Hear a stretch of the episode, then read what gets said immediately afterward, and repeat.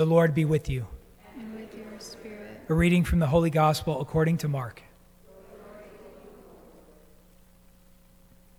Jesus said to his disciples, In those days after that tribulation, the sun will be darkened, and the moon will not give its light, and the stars will be falling from the sky, and the powers in the heavens will be shaken.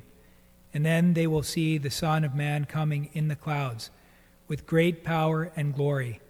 And then he will send out the angels and gather his elect from the four winds, from the end of the earth to the end of the sky. Learn a lesson from the fig tree. When its branch becomes tender and sprouts leaves, you know that summer is near.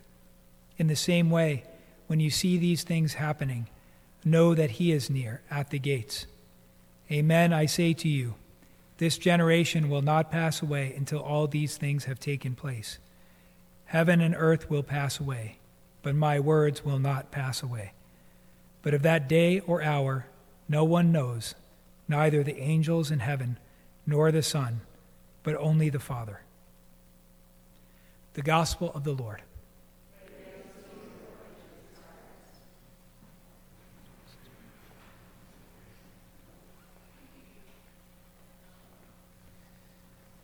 Many years ago, when I lived in Texas, I had a friend named John, and he, he sort of got me into mountaineering, and then I got him into cycling. And so, but we both met rock climbing with each other, so we just, we just had the same sports in common. And he went to go climb Mount Rainier on a particular occasion, and this is when we lived in Texas, so real flatlanders, you know, at that time. And he had this story that he told me, and I always thought that it was such a, such a funny thing. And so, back, back then, especially, it was really common for people to use plastic mountaineering boots.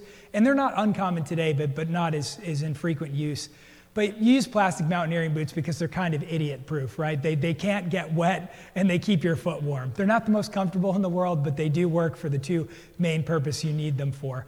And so, unfortunately, though, because they're plastic, in the extremes of temperature, they can kind of expand and contract a little bit. And so, one of the integral parts that you need, especially here in the, in the Pacific Northwest, because we call our snow sometimes cascade concrete, right? It's like wet, heavy snow, and it quickly forms into icy layers. As we're like in Colorado, the snow's light and fluffy, and you need like snowshoes to stay on top of that. But here, you need crampons, the spikes that you clip to the bottom of your boots to really move safely up the mountain, especially Mount Rainier. So he had his crampons, and back in this day, crampons, you needed a wrench to adjust the length of them to your boot. Nowadays, you don't need a wrench, all this, you know, great technology and everything. But back then, you needed a wrench. But he was what we call in the industry a weight weenie, right? So he didn't want to carry any extra weight with him. So he fixed the crampons to his boots and knew what the length was, and then he didn't bring the wrench. And so now they're up there on the mountain, and he's with a guide service at the time. And then his crampon comes off of his boot. And so then the guide is there with him, and he looks at, you know, looks at him and he says, Well, do you have, do you have the wrench? And then he looks at the guide who's wearing the exact same boots and the exact same crampons, and he's like, No, do you? And he's like, No, but my crampons fit my boots.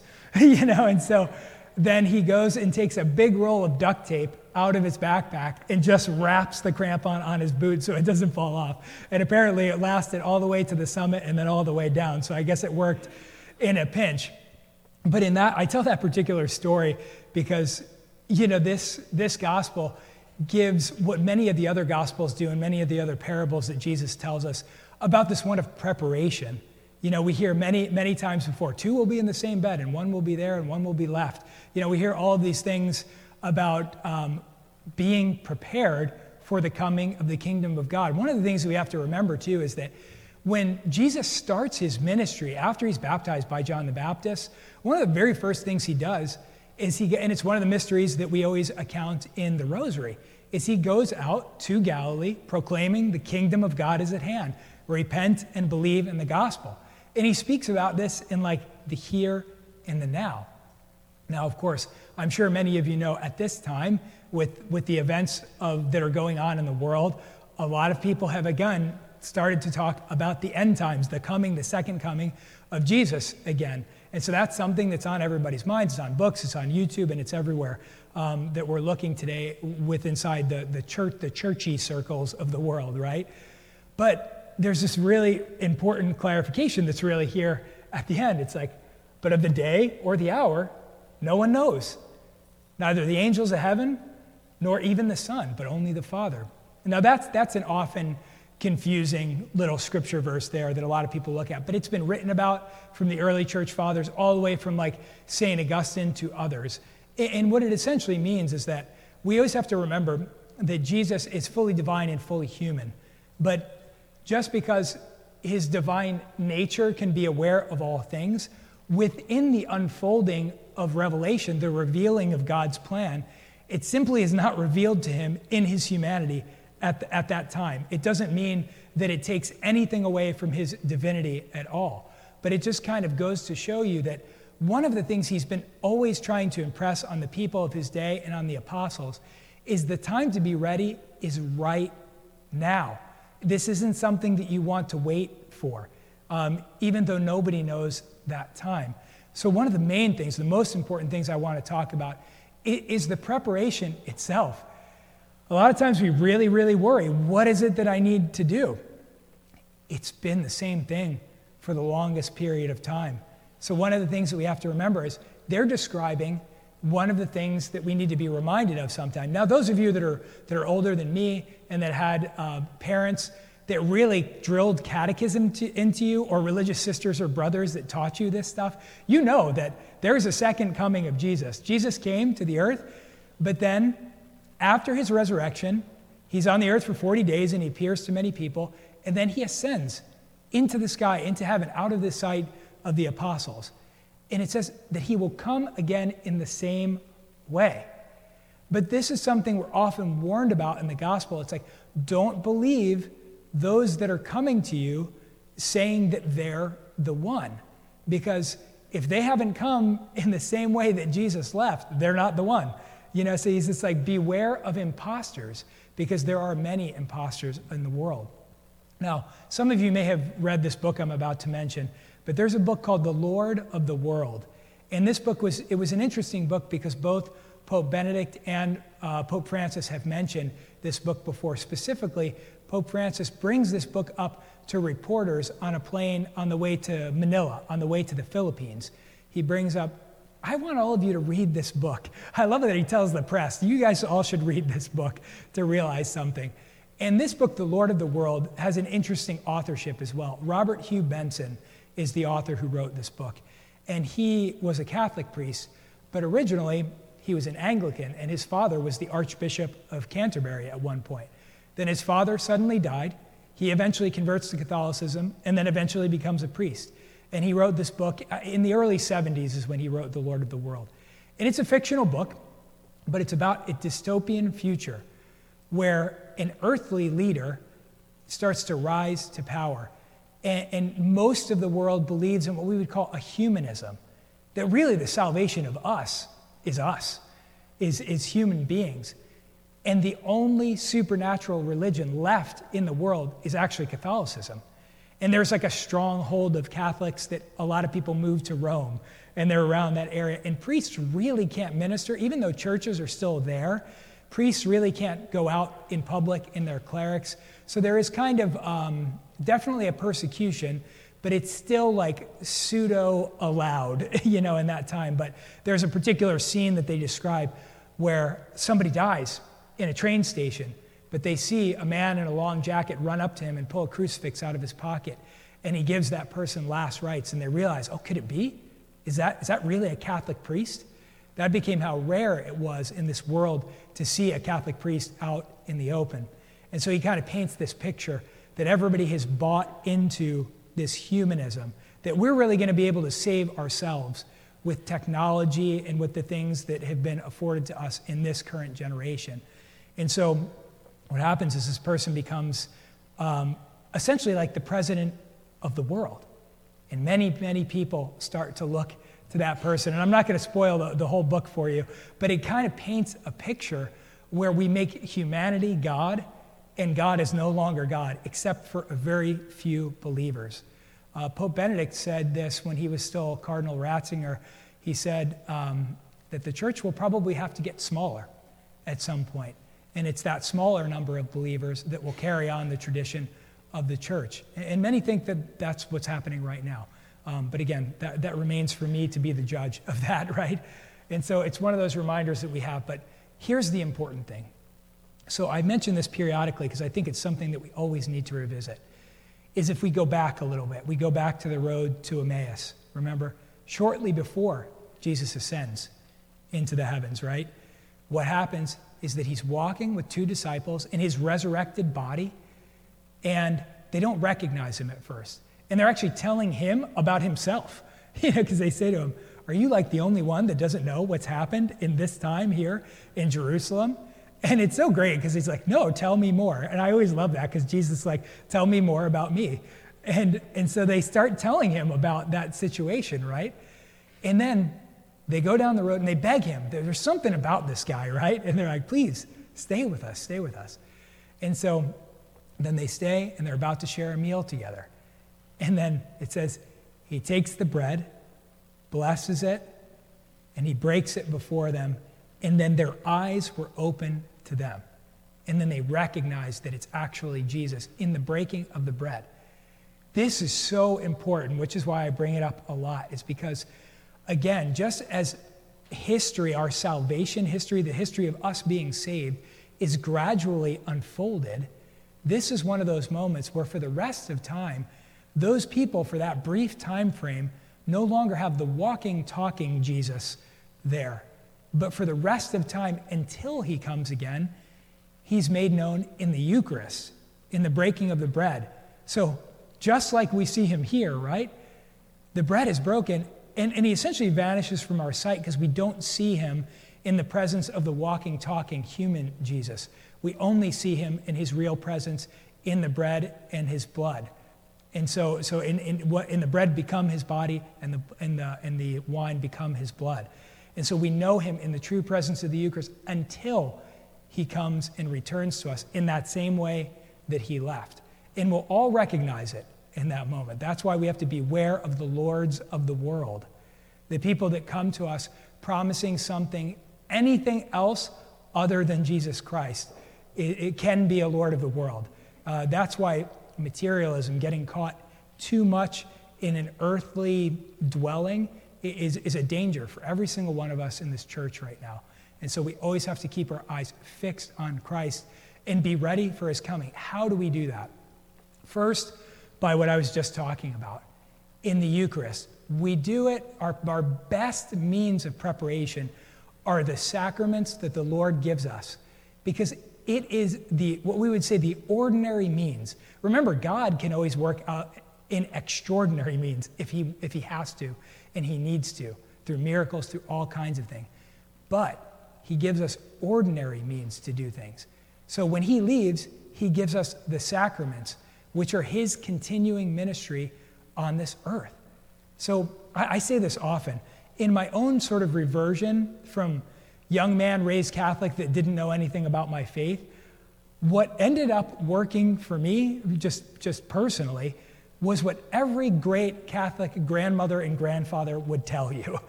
It was essentially just, just do the sacraments. And then, of course, me being a dramatic youth, I'm like, surely it must be more romantic and exciting and interesting than that. Please tell me it is. And no, it was not.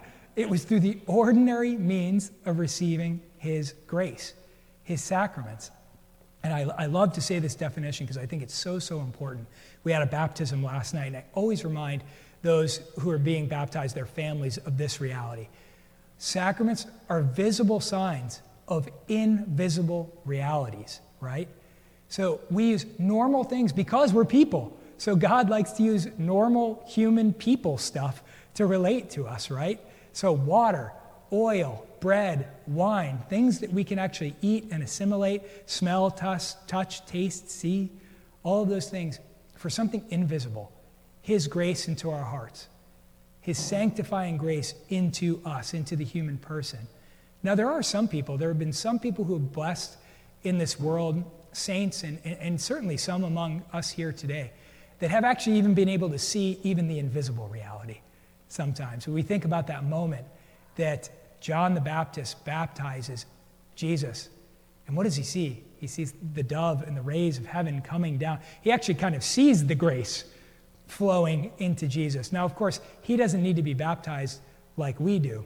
He comes first to make the waters of baptism holy for our use in the many ways in which water makes holy through baptism. And so we remember that anytime we go to confession and we receive absolution, we receive forgiveness from our Lord Jesus Christ, anytime we're here at Mass and we receive Jesus' true presence in the Eucharist in us, these are the ways that we are prepared. Every sacrament of the church. So we spend our time keeping ourselves close to the sacraments. And we spend our time preparing those who need to receive them, teaching them how to receive them. We, we bring kids to the church so they can be baptized. We continue to educate in the faith so that they can be confirmed and receive the Holy Spirit. It's like I said, you know, everybody just said, well, you know, go to daily mass, pray the rosary, and go to confessions. I was like, that's it? you know, I really did want it to be like far more exciting than that. But, but amazingly, many of you, I know, this has been true in your lives as well. You start doing those things, and you have this regular conduit of grace flowing into your life, and your life is transformed, and it continues to transform, and you continue to get closer and closer to Christ. Because the very last thing that we want when Jesus is coming out of the sky again and the trumpets are being blown and the angels are preparing for his way is to look at each other and be like, Do you have the wrench? No, I don't have the wrench. Do you have the wrench? You know, you, you don't want to be in that situation that my friend was in. Like, no, I'm not, I'm not ready. I spent zero time being ready. I spent zero time being close to the Lord. And the great danger for all of us in the current age is that there's mass distraction. We have so many different ways that we can distract ourselves. I think of my grandfather, who's still alive. He's 95 years old. He was a World War II vet. And generally speaking, nothing was even plastic when he was born to give perspective to things, right? Sometimes we need perspective on that. I was like, I, I, I, this occurred to me many years ago. I was like, gosh, that means like everything was made out of metal, wood, glass, or stone. You know, I was just thinking, can you imagine a world without plastic? A lot of young people, this is like, well, everything's made of plastic. And so it's an amazing reality how things change. So we have so much now, so much that can distract us. Uh, you know, we have a little entertainment system, personal computers in our pockets, and, uh, and, and we really want to grab them and look at them all of the time, right? And so in this day and age, it's usually not, I don't have time to pray, or I don't have time to be near the sacraments. It's, we need to reprioritize our time, right? Anybody ever see the, um, your iPhone gives you that horrifying screen time report at the end of a week? Yeah, that's probably something you want to disable on your phone because then you realize you're spending way too much time on it, right? You know, but, but that's the thing. The time is now. Just like Jesus said in his day when he was walking on that earth repent and believe in the gospel right now. And we don't ever have to be anxious or worried if we stay close to the sacraments because we are doing the very best thing to prepare for his coming by being close to them. Then we're already ready. Th- those folks don't, you know, and, and this is very true of many people I've met on their deathbed. It's amazing the people I have met who are dying, dying.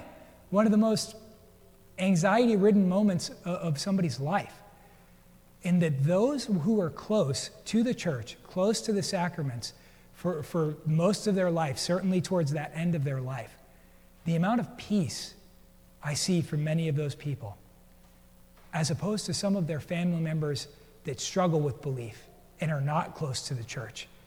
Often I see a lot of turmoil in them. And, and, and around here, that happens a lot for Father Carey and I. We're often with the sick and the dying, very, very often. And so um, truly, those that are close to Christ in his sacraments and in the church, they have a completely different disposition. That's the disposition we all want. None of us wants to be anxious. We truly want the peace of Christ, the Prince of Peace, to reign in our own hearts. But that comes with that reprioritization that we really have to choose Him now. And the equation, like I said, is simple. You know, we, we follow the sacraments that He gives us through His church. If we do that, we're prepared. We don't have to worry so much about it. Because when the time comes, you're like, you got the wrench? Yeah, I got the wrench. You got the wrench? Okay, we all got the wrench. You know, that's the thing. That's like us being in the church, right? That's the wrench. It, it's, it's the key that's going to unlock everything for us to be in his company because he won't be foreign. That very thing that we don't want is to say another parable. The, those that'll come to me knocking on the door, Lord, Lord, let us in. And he says, I never knew you. But those who are close to him in the church know him and the very best way that we can know him is in receiving him. His body is received into our body. And then what really happens is we're received back into his body. We, as we say, we are the body of Christ. So we receive him to be received into him. And that's how we're all united with each other. There is no closer way that you can be united with Christ than, than to consume his body and blood in the Eucharist. If we can do that, then he knows you. You know him. And so that's what we seek to do is for the rest of our life, we stay close to the church and we stay close to the sacraments. And if we can do that, if we can earnestly do that, then we really don't have to be anxious in trying to predict when he'll come again because we'll always be ready. God bless you all.